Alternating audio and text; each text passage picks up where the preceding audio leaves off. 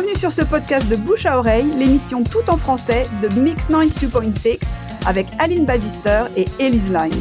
Si ce podcast vous plaît, vous pourrez en trouver d'autres sur le site mix96.com et sur vos plateformes de podcast habituelles. Vous pouvez aussi nous suivre sur Facebook à Hervé Bouche à Oreille tout collé et sur Instagram Bouche à Oreille UK. Ouvrez vos oreilles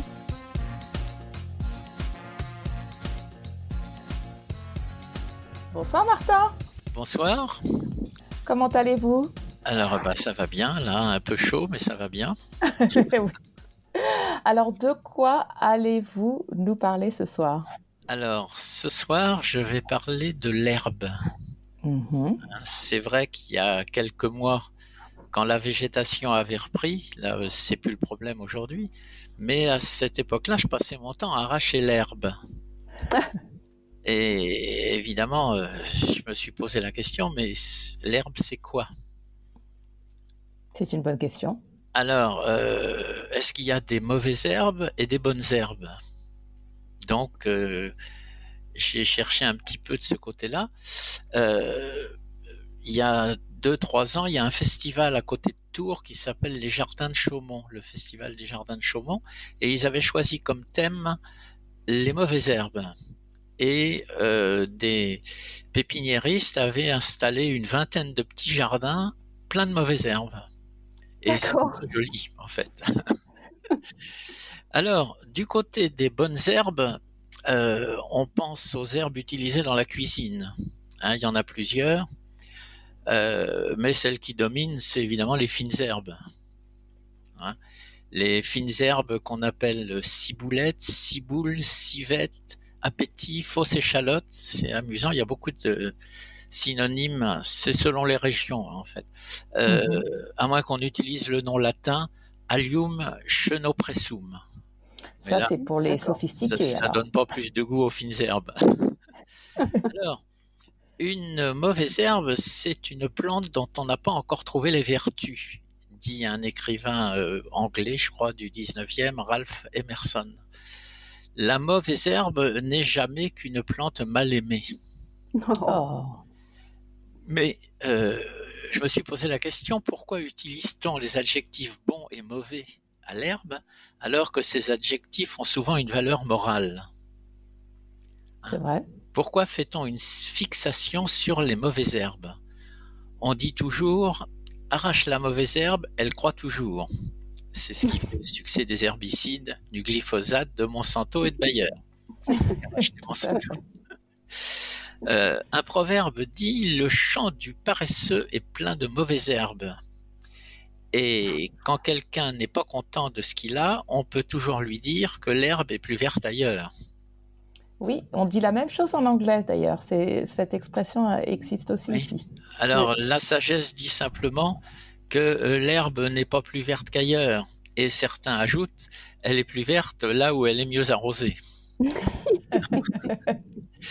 Mais les paysans aiment bien dire que la bonne herbe avec le temps devient du lait. C'est un proverbe chinois. Ah. Ah. Le sens figuré de la mauvaise herbe est souvent employé. En Abyssinie, on dit la rumeur pousse comme une mauvaise herbe après un incendie de forêt. Ah. Alors, nous, on a eu les incendies de forêt. On verra s'il y a la mauvaise herbe qui pousse après. Eh oui. Euh, une mauvaise herbe est, une plante dont on n'a pas encore trouvé les vertus. Euh, au Brésil, on dit le vieux bœuf préfère l'herbe tendre. Alors, est-ce que c'est au sens propre ou au sens figuré? Oui, c'est ce que j'allais demander. et... le vieux bœuf. Ouais. Et si le vieux bœuf euh, préfère l'herbe tendre, j'ai trouvé dans un site réservé au divorce, réfléchissez, l'herbe n'est pas plus verte ailleurs. Euh, il y a même un, enseignant qui dit sur un blog, on pense toujours que l'herbe est plus verte ailleurs, sauf que le problème, ce n'est pas l'herbe. C'est vrai.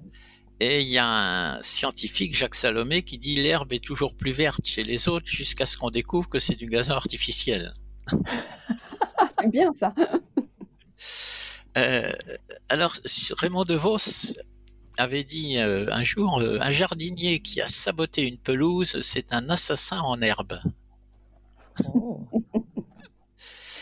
On voit dans cette expression que en herbe signifie au début de la croissance. L'herbe va grandir et cela va devenir du blé ou des chardons. Dans l'évangile, on parle du bon grain et de l'ivraie, l'ivraie étant bien entendu la mauvaise herbe. Euh, et l'ivraie, c'est la mauvaise herbe associée au mal. Hein, on revient euh, à la réflexion du début. Un proverbe bien connu, il paraît qu'il est en Limousin, moi je l'entendais aussi en Touraine, c'est quand il pleut à la Saint-Médard, il pleuvra 40 jours plus tard, à moins que la Saint-Barnabé ne lui coupe l'herbe sous le pied. Ah, je ne connaissais pas celle-là. Tu dois la connaître, Elise, toi qui es quand même pas très loin de Moi, je suis de, de Saumur et oui, je la connais bien. Ah, bah, ça remonte pas jusqu'à Paris. Nous, on l'avait pas.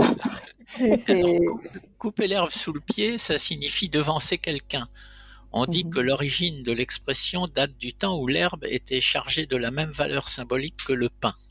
C'était vraiment un moyen de subsistance. Quand il y avait de mhm. l'herbe, tout allait bien.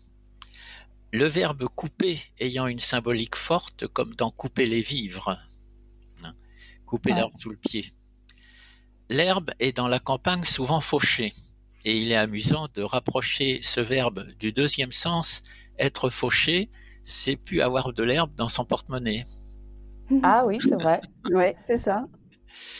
Alors, on dit que la mauvaise herbe croît toujours. Les jardiniers, les jardiniers disent, si vous l'arrosez et que ça meurt, c'est une plante. Si vous l'arrachez et que ça repousse, c'est une mauvaise herbe. c'est un peu ma philosophie. et Jacques Prévert disait, mangez sur l'herbe, dépêchez-vous, un jour ou l'autre, l'herbe mangera sur vous. Oh, ah, c'est triste, mais tellement vrai. Bah oui. Euh, certains expliquent qu'ils ont mal tourné parce que, à force de se planter, ils sont devenus une mauvaise herbe.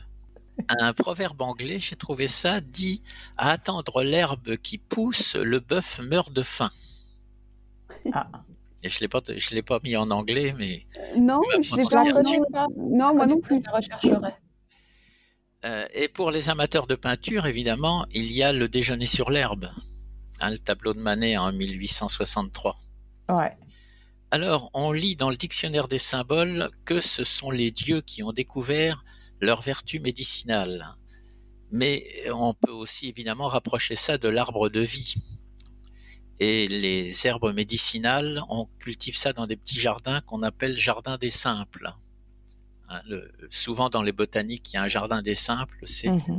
les herbes médicinales. C'est fermé à clé d'ailleurs parce qu'il y a aussi bien des bonnes que des mauvaises. Y compris des trucs pour s'empoisonner. Oui, il faut faire attention. Alors, tous les possesseurs de chats ont toujours un petit pot de fleurs avec de l'herbe à chat. Hein, je pense que vous connaissez ça. Oui, tu as ça, Elise, toi qui as un chat. As-tu de l'herbe à chat? J'ai pas de l'herbe à chat, mais ah. euh, je connais l'herbe à chat. Et alors le, chat vient se purger sur, en mangeant un peu d'herbe, et j'ai découvert que l'herbe en question, ce sont des graminées. D'accord. Des graminées pour les chats, c'est pas mal. Ouais. euh, et je me souviens, dernier point, d'une petite histoire quand j'étais jeune. Les adultes disaient souvent aux enfants qui commençaient à avoir de la barbe, je vois que tu grandis, tu as un peu d'herbe au menton. L'enfant disait, mais quelle herbe? Bah, L'herbette. Ça sera tout pour aujourd'hui. Et bien sur cette note sympa, on vous remercie et on vous dit à la prochaine fois. À bientôt. Au revoir Martha. À bientôt.